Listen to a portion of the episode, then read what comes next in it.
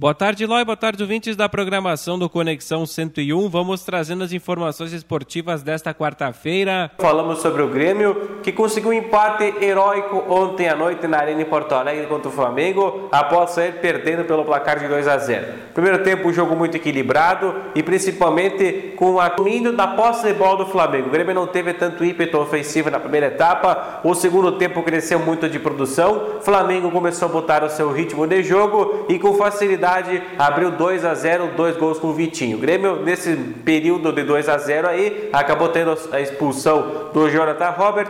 Depois disso, o Grêmio conseguiu buscar logo diminuição do prejuízo com Borja e, na sequência, com Ferreira, fez 2 a 2 empatou a partida no jogo que poderia vencer, mas pelas circunstâncias de um jogador a menos e sendo o Flamengo, o Grêmio conseguiu o excelente empate dentro de casa. O Grêmio joga agora sexta-feira contra o Bahia, adversário direto, é o primeiro time dentro da zona do rebaixamento, o Bahia é 17, o Grêmio 18.